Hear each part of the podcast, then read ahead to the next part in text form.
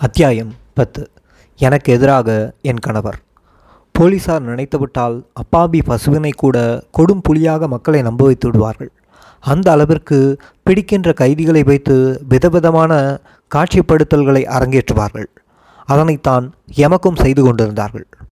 நாம் எங்கு வைக்கப்பட்டிருக்கிறோம் எங்கு கொண்டு போகப்படுகிறோம் அடுத்து நாம் யாரை பார்க்கப் போகிறோம் சட்டப்படி எமக்குள்ள பாதுகாப்புகள் என்ன உரிமைகள் என்ன என்பன எதுவுமே தெரியாதபடி ஒவ்வொன்றினையும் மிக கவனமாக திட்டமிட்டு செய்தார்கள். ஆக மொத்தம் இருபத்தி நான்கு மணி நேரமும் ஒரு இருட்டு அறையில் வைத்திருப்பது போலவே நடத்தினார்கள். போலீஸ் வாகனத்திற்குள் நாங்கள் இருந்தோம். எங்களுக்கு முன்னும் பின்னுமாக கமாண்டோ படை வீரர்களின் வாகனம். நாங்கள் இருந்த வாகனத்தில் சிபிஐ போலீசாருடன் ஸ்பெஷல் கமாண்டோ படை வீரர்களும் துப்பாக்கி ஏந்தி அமர்ந்திருந்தார்கள். ஒரு மணி நேரத்திற்கும் மேலாக நீடித்த அந்த பயணம் இறுதியாக கட்டடங்கள் நிறைந்த ஒரு வளாகத்தினுள் நுழைந்து நின்றது. உலகின் மிகப்பெரிய தீவிரவாதியை அழைத்து கொண்டு வருவதைப் போன்ற பாதுகாப்பு இருந்தது. வாகனத்தில் இருந்து எங்களை இறக்கியவுடன் எங்களை சுற்றி கமாண்டோ படையினர் வட்டமடித்து நின்று கொண்டார்கள். எங்களை வேறு யாராவது சுட்டுவிட்டால் என்னாவது என்ற எச்சரிக்கை போலும். முகத்தை காட்டாமல் நெருக்கி தள்ளியபடியே கட்டடத்தினுள் இருந்த ஒரு இடத்திற்கு இழுத்து கொண்டு சென்றார்கள். இரண்டு பக்கமும் ஆயிரக்கணக்கான மக்கள் கூட்டம் முண்டியடித்து கொண்டு நின்றிருந்தனர். ஆனால் அவர்கள் எங்களை பார்க்கத்தான் நிற்கிறார்கள் என அப்போது தெரியாது. கூடியிருந்த அந்த மக்களை கட்டுப்படுத்தவென்று நூற்றுக்கும் மேற்பட்ட போலீசார் தள்ளுமுள்ளு நடத்தி கொண்டிருந்தார்கள். அந்த பகுதியில் இருந்த மரங்களிலும் கட்டடங்களிலும் கூட பலர் ஏறி நின்று கொண்டிருந்தார்கள். இவ்வளவு பெரிய கூட்டத்தினர் யாரை எதிர்பார்த்து காத்திருக்கிறார்கள்? யாராவது பெரிய விஐபியாக இருக்குமோ? என்ற ஆர்வம் எனக்கு கூட இருந்தது. வாய்ப்பு கிடைத்தால் அந்த பெரிய மனிதனிடம் எனக்கு இழைக்கப்பட்ட கொடுமையை பற்றி எப்படியாவது கூறிவிட வேண்டும் என்ற துடிப்பும் இருந்தது. திடீரென பார்த்தால் பத்திரிகையாளர்கள் எல்லாம் எங்களை நோக்கி வருகிறார்கள். பளீர் பளீரென கேமராக்கள் மின்ன ஓயாமல் புகைப்படங்களை எடுத்து தள்ளியபடியே இருக்கிறார்கள். அவர்களை மேலும் நெருங்க விடாமல் எங்களை சுற்றி வட்டமடித்து நின்று கொண்டிருந்த கெமடோ போலீசார் தடுத்து நிறுத்தினார்கள். தொடர்ந்து புகைப்படம் எடுக்க விடாமல் மறைத்து கொண்டு நின்றார்கள். அந்த இடமே கலோபரமானது. அவர்கள் ஏதேதோ கேள்விகளை கேட்டுக்கொண்டே இருக்கிறார்கள். ஆனால் எனக்கு ஒன்றும் புரியவில்லை. கூச்சலும் குழப்பமுமாக இருந்தது. சரியான வாய்ப்பு இருந்திருந்தால் நிச்சயம் அவர்களின் கேள்விகளுக்கு உறுதியாக பதில் அளித்திருப்பேன். நீங்கள் நினைக்கும்படியான பயங்கரவாதிகள் நாங்கள் அல்ல என கூறியிருப்பேன். ஆனால் அருகில் இருந்த போலீசாரின் சத்தம் எல்லாவற்றையும் கெடுத்துவிட்டிருந்தது. யார் கேள்வியும் என் காதில் விழவே இல்லை. போலீசார் திட்டமிட்டே அப்படி நடந்து கொண்டார்கள். அப்போதுதான் இவ்வளவு பெரிய கூட்டமும் இந்த ஊடகங்களும் எங்களை பார்க்கத்தான் வந்திருக்கிறது என்பதை ஓரளவு புரிந்து கொண்டேன். அந்த அளவிற்கு நாட்டு நடப்பு அறியாத வெள்ளந்தியாகவே இருந்துள்ளேன். இப்போது நினைத்தாலும் எனக்கு வெட்கம் பிடுங்கி தின்னும். அந்த ஒரு சில வாய்ப்புகளையும் தவற விட்டுவிட்டேன். அந்த அளவு விவரம் தெரிந்தவளாக இருந்திருந்தால் அங்கு கூடிய பத்திரிகையாளர்கள் கூட்டத்தை எங்களுக்கு சாதகமாக பயன்படுத்தி கொண்டிருப்பேன். அவர்கள் மூலமாக நாங்கள் நிரபராதிகள்தான் என்று உலகிற்கு உறக்கச் சொல்லியிருப்போம். தொடக்கத்திலேயே சிபிஐனரின் கட்டுக்கதைகளை உடைத்திருப்போம்.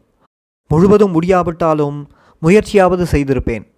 நல்ல வாய்ப்பை தவறவிட்டோமே என்று இப்போதும் கவலைப்படுவதுண்டு. இந்த கலோபரங்களை தாண்டி எங்களை வேக வேகமாக இழுத்து கொண்டு போய் ஓர் அறையில் வைத்து விட்டார்கள் எங்கே நாம் நிரபராதிகள் எம்மை போலீஸ் சித்திரவதை செய்கிறார்கள் என்று கத்திவிடக்கூடாது யாரிடமும் சொல்லிவிடக்கூடாது என்பதில் சிபிஐ மிக மிக கொடுமையான கவனம் எடுத்துக்கொண்டனர் நாம் குற்றவாளிகள் என்பதற்கு அவர்களிடம் போதிய சாட்சிய சான்றுகள் இருப்பின் எம் வாய்களை ஏன் கட்டி வைத்தார்கள்? அங்கு மட்டுமே ஐம்பதுக்கும் மேற்பட்ட போலீசார் நின்று கொண்டிருந்தார்கள். அப்போதுதான் அருகில் ஒரு பெண் போலீசார் காவலுக்காக வந்து நின்றார். அது எனக்கு அதிசயமாகவும் ஆச்சரியமாகவும் இருந்தது. அதே இடத்தில் என் கணவரை அருகில் நிறுத்தி வைத்து கொண்டார்கள். ஆனாலும் என்னால் ஒரு வார்த்தை அவரோடு பேச முடியவில்லை. என்னை பேச அனுமதிக்கவும் இல்லை. எனக்கு தவிப்பாகவே இருந்தது. எப்படியாவது அவரிடம் ஒரு வார்த்தையாவது பேச வேண்டுமே என துடித்தேன். எனக்கும் அவருக்கும் குறுக்காகவே ஒரு பத்து போலீசார் நின்று கொண்டிருந்திருப்பார்கள். என்ன செய்ய முடியும்? அப்படி இருந்தும் சின்ன இடைவேளையில் அவர் முகம் தெரிந்தது. அவரும் என்னை பார்த்தார். எப்படி இருக்கீங்க? சாப்பிட்டீங்களா? என சைகையில் கேட்டேன். இதை யாரும் கவனித்திருக்க மாட்டார்கள் தான் ஆனால் எனக்கு பின்னால் இருந்த போலீசார் பார்த்துவிட்டிருக்கிறார். அதை நான் கவனிக்கவில்லை. திடீரென்று என் முதுகில் இடித்தாங்கியை போன்ற ஒரு அதிர்வு. அந்த போலீஸ்காரர் கையை மடக்கி முட்டியால் வலுவாக ஒரு குத்து குத்தினார். என் உடல்நிலைக்கு அதை தாங்க முடியவில்லை. அப்படியே நிலைக்குலைந்து போய்விட்டேன். ஏதோ மின்சாரம் தாக்கியதை போன்ற உணர்வு இருந்தது. உயிர் போய் உயிர் வந்தது என்பார்களே அப்படியானேன் கண்கள் குளமாகிவிட்டது. ஆனால் அந்த இடத்தில் வெளிக்காட்டி கொள்ள முடியாது. வாய்விட்டு அழுதுவிடவும் முடியாது. அப்படியே ஒரு கையால் வாயை மூடிக்கொண்டு குமுறினேன். தொடர்ந்து நிற்க முடியாமல் அப்படியே முழங்காலிட்டு உட்கார்ந்து கொண்டேன். அந்நேரத்திலும் நான் வலியால் துடிப்பதை கணவர் பார்த்து விடுவாரோ? அவர் மனம் துவண்டு விடுமோ? என்ற கவலையில் நான் பட்டென்று கண்ணீரை துடைத்துக்கொண்டு சிரிக்க முயன்றேன். ஆனாலும் முடியவில்லை. ஆனால் நான் குத்துப்பட்டதையும் வலியால் துடிப்பதையும் நிற்க முடியாமல் முட்டி போட்டபடி உட்கார்ந்து கொண்டதையும் எல்லாம் கவனித்தபடிதான் இருந்திருக்கிறார். அவர் கண்ணிலும் கண்ணீர் திரண்டு ஓடியது. அந்த நேரத்தில் நாங்கள் இருந்த அறைக்குள் கருப்பு கோட் போட்டுக்கொண்டு ஒருவர் உள்ளே வந்தார். கூடவே சிபிஐ அதிகாரிகளும் வந்திருந்தார்கள். அவர் என்ன சொல்லப் போகிறார் என்றே அனைவரும் எதிர்பார்த்திருந்தார்கள். எங்களை பார்த்து முறைத்தபடியே அருகில் நின்ற அதிகாரிகளிடம் என்ன எல்லாம் ரெடியா இந்த நாய்ங்க ஏதாவது உளரப்போகுதுங்க கவனமாய் பார்த்துக்கோங்க. வாய் மேலேயே நாலு சாத்து சாத்தி கொண்டு வாங்க. உள்ளே வந்து ஏதாவது சொல்லிட போகிறாங்க என எச்சரித்து விட்டு போனார். அப்போதுதான் எங்களை நீதிமன்றத்திற்கு அழைத்து வந்திருக்கிறார்கள் என எனக்கு புரிந்தது. நீதிமன்றத்தில் எம்மை ஆஜர்படுத்தப் போகிறார்கள் என்பது கூட எமக்கு முன்பே தெரிந்துவிடக்கூடாது என்பதில் அவ்வளவு அக்கறை சிபிஐயினர் ஏன் எடுத்துக்கொண்டனர் சத்தியத்தின்படியும் சட்டத்தின்படியும் நடந்தவர்களுக்கு ஏன் இப்படியொரு எண்ணம் ஏற்பட வேண்டும்? கருப்பு கோர்ட்டுடன் வந்து எங்களை எச்சரித்துவிட்டு போனவர்தான் சிபிஐயின் சிறப்பு வக்கீல்.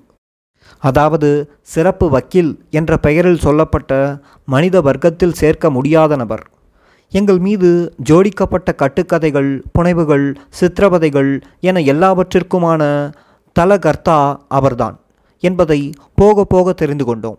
நீதியை எப்படியெல்லாம் அநீதிகளுக்குள்ளாக தேடலாம் என்பதையும் சட்டத்தை எப்படியெல்லாம் கச்சிதமாக துஷ்பிரயோகம் செய்யலாம் என்பதையும் பாலபாடமாக எடுத்து செயல்படுத்தக்கூடியவர்.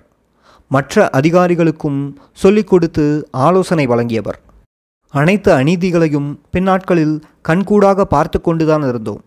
அந்த கருப்பு கோட்டு பிரமுகர் எச்சரித்துவிட்டு போனவுடன் எங்களுக்கு அங்கேயே சிறப்பு விசாரணை நடந்தது. எதற்கு என்று தெரியாமலேயே லத்தியால் நாலு அடி பின்புறத்தில் அடித்தார்கள். அவருக்கு முதுகில் விழுந்தது. வழியில் கத்த முயன்றோம். மிக கேவலமான ஒரு வார்த்தையை சொல்லி மகளே அங்கே நீதிபதி கிட்ட ஏதாவது சொன்னால் அவ்வளவுதான். கொஞ்ச நாளைக்கு எங்கள் கஸ்டடியில் தான் இருக்கணும். தப்பி ஓடினார்கள் என கதையை முடிச்சிடுவோம். பார்த்துக்கோ. என்று கடும் தோணியில் எச்சரித்துவிட்ட பிறகுதான் நீதிபதியின் அறைக்குள் அழைத்துச் சென்று குற்றவாளி கூண்டில் நிறுத்தினார்கள். அங்கே நீதிபதி இறுக்கமான முகத்துடன் உட்கார்ந்திருந்தார். வழக்கமாக குற்றவாளிகளை பார்ப்பார். என்ன ஏது என்று சில விவரங்களை அவர் வாயாலேயே கேட்பார். குறிப்பாக போலீசார்கள் உங்களை அடித்து துன்புறுத்தினார்களா? ஏதாவது நீங்கள் கருத்து சொல்ல விரும்புகிறீர்களா? என்று சில கேள்விகளை கட்டாயம் கேட்பார்கள். இதுதான் நடைமுறை. சட்டப்படி ஒவ்வொரு நீதிபதியும் பின்பற்ற வேண்டிய தவிர்க்க முடியாத கடமையும் கூட. ஆனால் எல்லாவற்றையும் ராஜீவ்காந்தி என்ற பெயர் தலைகீழாக மாற்றிவிட்டது. அதை நாங்கள் உணர்ந்து கொள்ள ரொம்ப நாளானது. சினிமாக்களில் மட்டுமல்ல சட்ட புத்தகமும் அப்படித்தான் சொல்கிறது. ஆனால் அந்த நீதிபதியோ அவருக்கு அவரே ஒரு கருப்பு துணியால் கண்களை கட்டிக்கொண்டதைப் போல் இருந்து கொண்டார். நீதிபதியிடம் எதனையும் நாம் பேசிவிடக்கூடாது என்பதில் சிபிஐயும் அரசு வக்கீலும் அவ்வளவு உறுதியாக இருந்தனர். நீதிபதியை கூட இயல்பாக இருக்க அனுமதிக்கவில்லையோ? அரசு வக்கீல் வாதங்கள் குற்றம் சாட்டப்பட்ட எம் முன்னர் தானே நடக்க வேண்டும். அதனை விட்டு எம்மை ஒரு அறையில் கொண்டு போய் பூட்டி வைத்துவிட்டு ஏன் வாதங்களை அடுக்க வேண்டும்? அதற்கு நீதிபதி எப்படி அனுமதித்தார்? இப்படி ஏராளமான கேள்விகள். இவையெல்லாம் நூற்றுக்கணக்கான பத்திரிகைகள் முன்னிலையில் நடந்தன. இவை தொடர்ந்து அம்பலமானால் தமக்கு கெட்ட பெயராகும் புனையப்படும் பொய் வழக்கு அம்பலமாகும் என்ற பயத்தில்தான் பின்பு கொடிய தடா சட்டத்தில் ரகசிய விசாரணைக்கு ஏற்பாடு செய்து கொண்டனர். இவை பற்றி பின்பு விரிவாக சொல்கிறேன். எங்கள் பக்கமாக தலையை நிமிர்ந்து கூட பார்க்கவில்லை. எந்த வார்த்தையும் கேட்கவில்லை. இவர்கள்தான் குற்றம் சாட்டப்பட்டவர்களா என்று பார்க்கக்கூட இல்லை மறுபக்கம் அந்த இடத்திலும் போலீஸ் என்னை சுற்றி வளைத்து கட்டி கொண்டு நின்றது. பேசவில்லை என்றாலும் கண்களால் மிரட்டியபடியே இருந்தார்கள். என்னுடைய உள்ளுணர்வு என்னை எச்சரித்து கொண்டே இருந்தது. நளினி இதை விட்டால் உனக்கு வாய்ப்பு இல்லை. சந்தர்ப்பத்தை பயன்படுத்திக்கோ. வாயை திறந்து நடந்ததை சொல்லி பதிவு செய். விட்டுவிடாதே என்று உள்ளுணர்வு விரட்டி கொண்டே இருந்தது. பட்டென்று எனக்கு அந்த தைரியம் எங்கிருந்து வந்ததென தெரியவில்லை. உடனே நீதிபதியை பார்த்து சத்தம் போட்டு ஐயா நான் ஒரு குற்றமும் செய்யவில்லை. எனக்கு அரசு செலவில் வழக்கறிஞரை வைத்து கொடுக்க வேண்டும் என்று வேண்டினேன். இந்த இரண்டே இரண்டு வார்த்தை தான். இதைத் தவிர வேறெதுவும் சொல்லவில்லை. ஒரு குற்றமும் செய்யவில்லை என்ற மறுப்பை பதிவு செய்வது அடுத்து எங்களுக்கு நீதி வேண்டும் என்றால் வழக்காட வேண்டும். அதற்கான வழக்கறிஞரை நியமிக்க வசதியில்லை. என் குடும்பமே சிறையில். சிபிஐ கஸ்டடியில் இருக்கும்போது வழக்கறிஞரை யார் வைக்க முடியும்? அதனால் அரசு செலவில் நியமிக்க வேண்டும் என்ற கோரிக்கையை வைப்பது என இரண்டு நோக்கத்தை மட்டுமே அப்படி பதிவு செய்தேன். ஆனால் அந்த நீதிபதி குரல் வந்த பக்கம் தலையை கூட நிமிர்ந்து பார்க்கவில்லை. ஏதோ அவருக்கு விருப்பமில்லாத சம்பவம் போன்றே இருந்து கொண்டார். நான் சொன்ன இரண்டு வார்த்தையை கூட கேட்க விரும்பாமல் அதெல்லாம் பிறகு பார்க்கலாம் என்று ஒரே வார்த்தையோடு முடித்து கொண்டார். அவ்வளவுதான். அவரது விசாரணை முடிந்துவிட்டது. அடுத்த நிமிடமே என்னை அங்கிருந்து இழுத்துச் சென்று அருகிலிருந்த வேறு அறைக்குள் வைத்து விட்டார்கள். சுமார் முப்பது நிமிடங்கள் ஓடியிருக்கும். அரசு தரப்பு வழக்கறிஞர் என் மீதான குற்றத்தையும் அதன் தன்மையையும் அடுக்கி பேசி கொண்டிருந்தார். ஆனால் எனக்கு எதுவும் சரியாக கேட்கவும் இல்லை விளங்கவும் இல்லை எல்லாம் ஆங்கிலத்தில். கணவருக்கு எதுவுமே புரியவில்லை. எல்லாமே புதிராக அதிர்ச்சியாக இருந்தது. அரசு தரப்பு வழக்கறிஞரின் வாதம் முடிந்தவுடன் மீண்டும் எங்களை இழுத்துச் சென்று நீதிபதியின் முன்பு நிறுத்தினார்கள். நாங்களும் அவரிடம் எதுவும் பேசவில்லை. அவரும் எங்களிடம் எதுவும் கேட்கவும் இல்லை. ஒரு நிமிடம் கூட இருக்காது. நிற்க வைத்த வேகத்தோடு வெளியே இழுத்து வந்துவிட்டார்கள் அங்கு நடந்தது ஒன்றும் என் கணவருக்கு புரியவே இல்லை. திருத்திருவன முழித்தபடி குழம்பி போயிருந்தார். ஏனெனில் அவருக்கு இங்குள்ள நீதிமன்றம் போலீஸ் விசாரணை பற்றி எதுவும் தெரிந்திருக்கவில்லை. அவருக்கு விவரம் தெரிந்த காலத்திலிருந்து சிங்கள இராணுவத்தை மட்டும்தான் பார்த்திருக்கிறார். அவர்களின் செயல்பாட்டைத்தான் அறிந்திருந்தார். மற்றபடி எதுவும் தெரிந்திருக்கவில்லை. நீதிமன்றம் காவல் நிலையமெல்லாம் அவர் ஊரில் அறிந்திராத ஒன்று. அவருக்கு விவரம் தெரிந்த காலத்திலிருந்து அவரது ஊரில் அவையெல்லாம் இயங்கவில்லை. குற்றம் சாட்டப்பட்டவர்கள் தங்களுடைய கருத்துக்களை தங்களுக்கு ஏற்பட்ட அநீதிகளை சித்திரவதைகளை பற்றியெல்லாம் நீதிபதிகளிடம் முறையிடலாம் என்பது கூட அவருக்கு தெரியவில்லை. உண்மையில் தெரிந்திருந்தால் அவருக்கிருக்கும் அசட்டு துணிச்சலுக்கு பின் விளைவுகளை பற்றி கூட கவலைப்படாமல் நீதிபதியிடம் மீடியாக்களிடமும் கத்தி முறையிட்டிருப்பார். அவருக்கு என்னை பற்றியும் என் வயற்றிலிருந்த குழந்தையை பற்றி மட்டுமே கவலை இருந்ததே ஒழிய வேறு எதை பற்றியும் கிடையாது. அப்படித்தான் அவர் இருந்தார். பிறகு நீதிமன்றத்தை விட்டு வெளியே இழுத்துச் சென்றபோதே போலீஸ் புத்தியை காட்டத் தொடங்கினார்கள். உனக்கு வக்கீல் வேண்டுமாடி வக்கீல்? என்ன மாதிரி வக்கீல் வேணும் சொல்லு? நாங்கள் வச்சு தரோம். எப்படி என்று பாரு என இரட்டை அர்த்தத்தில் பேசி தலையில் மடார் மடாரென கை முட்டியால் அடித்து மிரட்டியபடியே இழுத்துச் சென்று வாகனத்திற்குள் தள்ளினார்கள். அதன் பிறகுதான் வசதியாக உட்கார்ந்து கொண்டு மாறி மாறி எங்களை அடித்தார்கள். என்ன திமிரடி உனக்கு? அவ்வளவு சொல்லியும் நீதிபதி கிட்ட புகார் சொல்றியா? வண்டியிலேயே வச்சு உரிக்கிறோம். அதையும் போய் சொல்றியா? என நெருப்பால் சுடும் வார்த்தையில் பேசி எட்டி உதைத்தார்கள். அதிகமில்லை. நான் எந்த குற்றமும் செய்யவில்லை.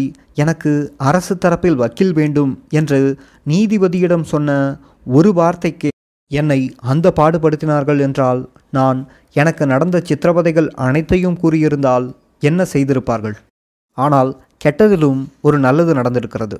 நான் அந்த நீதிபதியிடம் வேறு எதையும் சொல்லாமல் விட்டதே நல்லதாகப்பட்டது.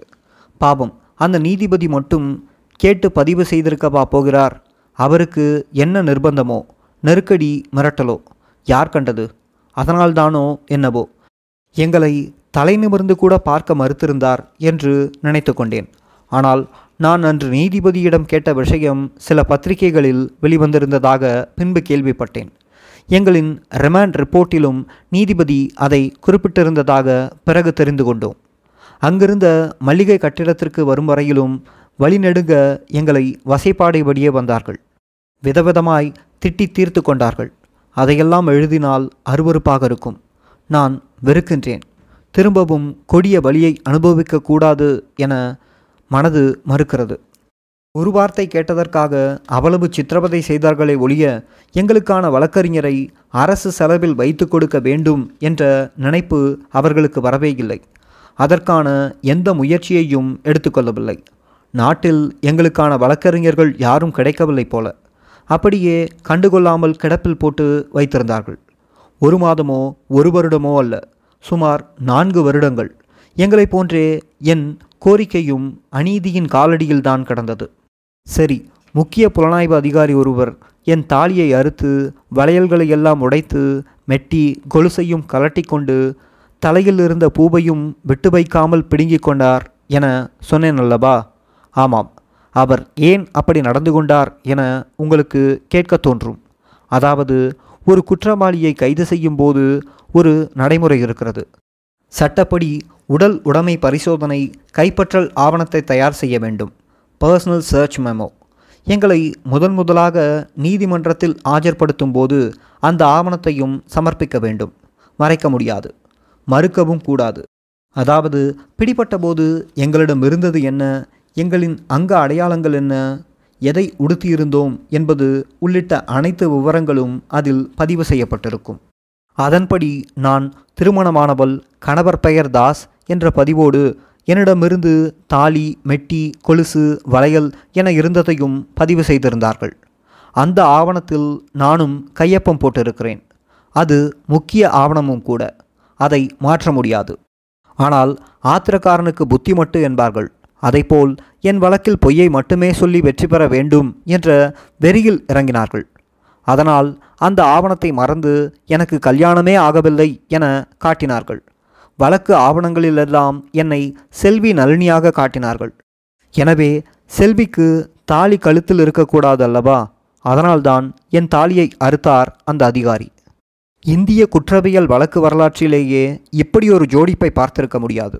ஒரு பக்கம் திருமணம் நடந்துவிட்டது. கைது செய்யும் போது அவரிடம் தாலி மெட்டி கொலுசு எல்லாம் இருந்தது. கணவர் பெயர் தாஸ் என்ற சட்டப்படியான ஆவணத்தை கையில் வைத்துக்கொண்டு மறுபக்கம் திருமணமே நடக்கவில்லை என்று புதிதாக ஆவணங்களை உருவாக்கி கொண்டிருந்த புலனாய்வை என்னவென்று சொல்வது? அதன் பிறகு திரும்பவும் என்னை மோசமாக சித்திரவதை செய்ய தொடங்கினார்கள். அவர்களின் ஜோடிப்புகளுக்கு ஏற்ற என் வாக்குமூலத்தை பெற வேண்டும் அல்லவா அதனால் சித்திரவதை தொடர்ந்தது. எலியை பிடித்து கொண்ட பூனை அதை அவ்வளவு சீக்கிரத்தில் அடித்து தின்னாது. சிறுக சிறுக வதை செய்து பிறகுதான் பீத்து சாப்பிடும். நேரில் பார்த்தவர்களுக்கு தெரிந்திருக்கும். அங்கே சிபிஐ புலனாய்வு அதிகாரிகளும் என்னை அப்படித்தான் நடத்தினார்கள். வாழ்க்கையில் இனி அந்த சம்பவத்தை நினைக்கவே கூடாது என்று தான் நினைத்திருந்தேன். காலம் இப்போது சொல்ல வைத்துவிட்டது அவற்றையெல்லாம் எப்படி பட்டியலிடுவது? மல்லிகை கட்டிடம் என்பது ஒரு பெரிய மாளிகை. முக்கிய தலைவர்கள் வந்து தங்குவதற்கானது. ஆனால் அங்கு யாரும் தங்குவது இல்லை. ஏனென்றால் அந்த கட்டிடத்தில் பேய்கள் நடமாட்டம் இருந்துச்சாம். அதற்குள் வரவே பயப்படுவார்களாம். அந்த கட்டிடத்தில்தான் சிபிஐ அமைப்பின் சிறப்பு விசாரணை குழு என்ற எஸ்ஐடி இந்த வழக்கை விசாரிக்கும் அலுவலகமாக மாற்றி அமைத்து கொண்டிருந்தது. இரு தளங்களை கொண்டது. சுமார் இருபத்தைந்து முப்பது வரையான அறைகள் இருக்கும். சுமார் நூறு நூற்றம்பது பேர் வரை அங்கு அடைத்து வைத்து சித்திரவதை செய்து கொண்டிருந்தார்கள். அங்கு சித்திரவதை செய்வதற்கு என்றே மூன்று பிரத்யேக குழுக்கள் இருந்தன. எந்த நேரமும் ஏதாவது ஒரு பக்கமிருந்து அவலக்குரல் கேட்டுக்கொண்டே இருக்கும். வேதனை தாங்க முடியாமல் அழுகை கத்தல் வந்து கொண்டே இருக்கும். ஒரு ஐந்துக்கு ஐந்தடி சந்து போன்ற இடத்தில் ஐம்பது நாட்களுக்கும் மேலாக சுருண்டு கிடந்ததையா கை கால்கள் எல்லாம் விளங்கிட்டு அதற்கு மேலும் நான் ஓடிவிடாமல் இருக்க சங்கிலியால் கட்டி வைத்திருந்ததையா? அந்த கை கால்கள் எல்லாம் இரத்தமும் சீலுமாக சீர்கெட்டு கிடந்ததையா? நினைவற்று அரைமயக்கத்தில் கிடக்கும்போது அந்த சிறிய இடத்தில் என்னை சுற்றி நான்கு போலீசார் நின்றபடி பார்த்து கிடப்பார்களே அதையா? உடலிருக்க உயிரை பறித்து உயிரிருக்க உடலை சிதைத்த கதையையா? எதை சொல்லி எதை விடுவது? ஒவ்வொரு நாளும் ஒவ்வொரு விதமான சித்திரவதைகள் மனதளவிலும் உடலளவிலும் ஓய்வின்றி நடந்தது எனக்கு. மற்றவர்களை காட்டிலும் என்னையும் என் கணவரையும் தான் அதிகம் வதைத்தார்கள் என நம்புகிறேன். காரணம் நான் சுபா தனுபோடு ஐந்து நாட்கள் பழகியிருக்கின்றேன். அவர் சிவராசனோடு பழகியிருந்தார். அதனால் எங்கள் மீதே அனைத்தையும் திணித்து முதன்மை குற்றவாளிகளாக ஆக்கிவிட வேண்டும் என தீவிரம் காட்டினார்கள். அதற்கேற்ப அவர்கள் கேட்பதை சொல்வதையெல்லாம் நான் ஆமாம் என்று குற்றத்தை ஒப்புக்கொண்டவளாக மாற வேண்டும். இந்த வழக்கில் நான் செய்த ஒரே குற்றம் என்னவென்றால் இலங்கை தமிழரான என் கணவரை காதலித்ததும் திருமணம் செய்து கொண்டதும் தான். அதை தாண்டி வேறெதுவும் இல்லை. பிறகு எப்படி நான் குற்றத்தை ஒப்புக்கொள்ள முடியும்? சிறப்பு புலனாய்வு குழுவின் தலைவர் கார்த்திகேயனுக்கு இன்னொரு நோக்கமும் இருந்தது. நோக்கமல்ல லட்சியமும் கூட என்பதே சரி. அதாவது என்னை அப்ரூவராக மாற்ற வேண்டும். என் கணவரை நானே காட்டி கொடுக்க வேண்டும். அவருக்கு எதிராக சாட்சி சொல்லி அவர் கழுத்தில் நானே தூக்கு கயிற்றை மாற்ற வேண்டும். என் தாலியை நானே அறுத்து கொள்ள வேண்டும். அட என்ன ஒரு சாதுரிய சிந்தனை. அதுதான் அவர்களின் ஒரே லட்சியம். இவர்கள் தேடிக்கொண்டிருப்பதாக சொல்லும் சிவராசன் சுபா கிடைக்கவில்லை என்றால் என் கணவரை முதல் குற்றவாளியாக்கிவிட வேண்டும் என்றுதான் திட்டமிட்டிருந்தார்கள். அதாவது சிவராசன் சுபா கிடைக்க மாட்டார்கள் என்று அவர்கள் பிடிபடுவதற்கு முன்பே உறுதி செய்து கொண்டார்கள். அதில்தான் அவர்களுக்கு உண்மையான அக்கறையும் இருந்ததில்லையே. அதற்கேற்ப என்னை போலீஸ் தரப்பு சாட்சியாக மாற்ற வேண்டும். என் கணவர் என்னை ஏமாற்றி திருமணம் செய்து கொள்வதாய் நடித்து மோசடி செய்தார் என தொடங்கி இந்த படுகொலையில் அவர் எப்படி எப்படியெல்லாம் சம்பந்தப்பட்டிருந்தார் என போலீஸ் சொல்வதை அதாவது அவர்கள் எழுதி கொள்வதையெல்லாம் நான் தலையாட்டி ஏற்க வேண்டும். அதற்காக எப்படியும் என்னை மாற்றிவிடலாம் என்ற நம்பிக்கையில் இருந்தார்கள். அதனால்தான் எனக்கு திருமணமே நடக்கவில்லை என்று போலி ஆவணத்தை உருவாக்கினார்கள். அதற்கேற்ப என் தாலியை அறுத்து வளையலை உடைத்தார் அந்த அப்பாவி அதிகாரி. எங்களுக்கு திருமணமே நடக்கவில்லை என்றே காய்களை நகர்த்தினார்கள். அவர்களின் சதி திட்டத்திற்கு நான் உடன்படவில்லை. உயிரே போனாலும் என் உயிருக்கு என் கணவருக்கு எதிராக நான் எதையும் செய்யப்போவதில்லை என்பதில் இறுதி வரையில் உறுதியாயிருந்தேன். அவர்களோ விடா கண்டன்களாய் இருந்தார்கள். எங்களை பற்றி மோசமான கட்டுக்கதைகளை அவிழ்த்துவிட்டு பரப்பினார்கள். செய்தித்தாள்களில் விதவிதமான அசிங்கங்கள் வந்தன. என் காதலையும் என் கற்பையுமே கொச்சைப்படுத்தியிருந்தார்கள். பின்னாளில் தெரிந்து கொண்டபோது எனக்கு அழுவதா சிரிப்பதா என்ற பரிதபிப்பே தோன்றியது. போகட்டும். பத்திரிகைகளின் வியாபார போட்டிகளை சிபிஐயினர் நன்கு பயன்படுத்தி கொண்டனர். காதல் காமம் கர்ப்பம் ஆபாசம் வன்முறை சோகம் கலந்த செய்திகள் என்றால்தான் மக்கள் மனதில் நன்கு பதியும் என்ற பிரச்சார உத்தியினை சிபிஐ நன்கு பயன்படுத்தி கொண்டது. அவர்களே பல கற்பனை கதைகளை எழுதி பத்திரிகைகளுக்கு கொடுத்தார்கள். ஒருவரை பலியாடாக்குவது என முடிவெடுத்துவிட்டால் அவர்களை பற்றி அருவருப்பான வெறுப்பூட்டுகிற செய்திகளை மக்கள் மத்தியில் விதைத்து முதலில் அவர்களை கேரக்டர் அசஸ்னேஷன் படுகொலை செய்துவிட வேண்டும். அதைத்தான் சிபிஐ முதலில் எங்களுக்கு செய்தது. விடாக்கண்டர்களின் அடுத்த கட்ட சதியை பற்றி கூறுகிறேன். ஒரு பக்கம் என்னை சித்திரவதை செய்து மாற்ற முயற்சி செய்து கொண்டே மறுபக்கம் வேறு விதமான காரியத்தில் இறங்கினார்கள். திடீரென்று ஒரு அதிகாரி வருவார். ஏமா உன்னை பற்றி விசாரித்து விட்டோம். ரொம்ப நல்ல பொண்ணுதான்னு ரிப்போர்ட் வருது. ஆனால் அந்த பையனை பற்றி தான் சரியான தகவல் வரல. இலங்கையில் சொந்த ஊர் வரைக்கும் விசாரிச்சிட்டோம். ஆளே சரியில்லைன்னு தான் சொல்கிறாங்க அங்கே பல பெண்களை லவ் பண்ணுறதா சொல்லி ஏமாற்றி இப்படித்தான் சிக்கலில் மாட்டி விட்டுருக்கான்மா. பாவம் அந்த பொம்பளை பிள்ளைங்க படாத பாடுபட்டு இருக்குங்க. அவங்க குடும்பமே சீர்கட்டு போயிருக்கு. அப்படித்தான் இங்கே வந்து உன்னையும் ஏமாற்றி இந்த கொலைக்கு பயன்படுத்தி இருக்கிறான். அவனை போய் ஏம்மா பிடிச்ச? பாவம் ஏமாந்துட்டியேம்மா. இனிமேலாவது சூதானமாக பொழைச்சிக்க பாரு. உன் படிப்பு என்ன? அவன் படிப்பு என்ன? யோசித்து பார்த்துக்கோ என்று உண்மையாகவே உருகி இறக்கப்பட்டு பேசுவார்கள். நமக்காக வருத்தப்பட இப்படி ஒரு ஆளா? என்ற ஆச்சரியம் கூட எனக்கு வந்தது. எல்லாம் சரிதான் சார். இந்த கொலையில் நான் எங்கேயும் சம்மந்தப்படலையே. பொதுக்கூட்டத்திற்கு கூப்பிட்டாங்கன்னு கூட போனேன். அவ்வளவுதான். இதில் எங்கே என்னை கணவர் சம்மந்தப்படுத்தினார்? சதி திட்டம் தீட்டி மாட்டிவிட்டார் என்றதை நானும் யோசித்து யோசித்து பார்க்கிறேன். ஒன்றும் பிடிபடவில்லை. இதையெல்லாம் யோசித்த பிறகுதான் சந்தேகம் வந்தது. உஷாராகிவிட்டேன். எப்படியாவது எதையாவது சொல்லி என்னையும் என் கணவரையும் விரோதமாக்கி பிரித்துவிட வேண்டும். அதை வைத்து மேலும் இல்லாததையும் பொல்லாததையும் சொல்லி இருவருக்குள்ளும் கசப்பை வளர்த்துவிட வேண்டும். பிறகு போலீஸ் சொல்லுவதற்கெல்லாம் நான் தலையாட்டி கொண்டிருக்க வேண்டும் என்பதுதான் அவர்கள் திட்டம். இந்த சதியை புரிந்து கொண்டபோது எப்படியுமா செய்வார்கள் என்ற அதிர்ச்சி வந்தது. இதேபோன்று என் கணவரையும் ஒரு அதிகாரி சந்தித்து பேசி மனம் உருகியிருக்கிறார். அட என்னப்பா நீ? எவ்வளவு வெள்ளந்தியா இருக்கியே? நீங்கள் அந்த நாட்டில் வளர்ந்த புள்ள. அதுவும் கிராமத்தில் பிறந்து வளர்ந்துருக்க. உனக்கு ஒன்றும் தெரியாது.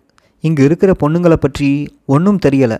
அதுவும் சென்னையில் இருக்கிற பொண்ணுங்களை நம்பக்கூடாது. அந்த பொண்ணு நளினி பல கம்பெனியில் வேலை செய்திருக்கு. வேலை செஞ்ச இடத்துல எல்லாம் விசாரிச்சிட்டாங்க. மோசமான பொண்ணாக இருக்குது அங்கங்கே ஒருத்தனை லவ் பண்ணியிருக்கு.